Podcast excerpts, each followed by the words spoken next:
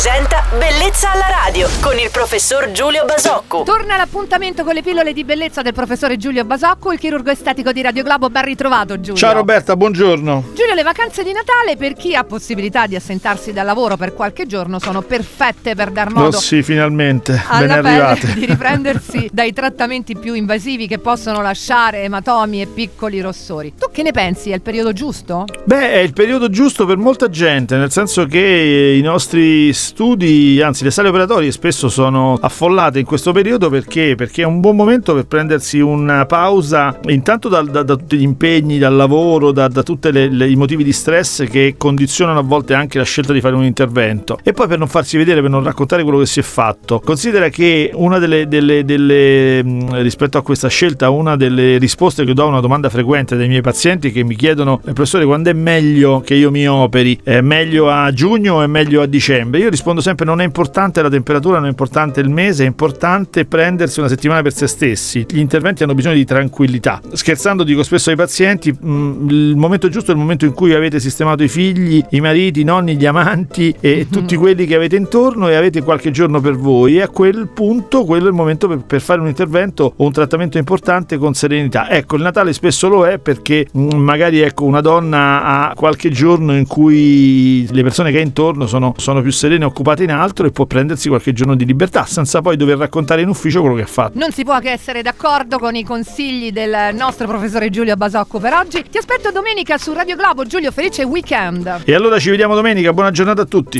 Bellezza alla radio.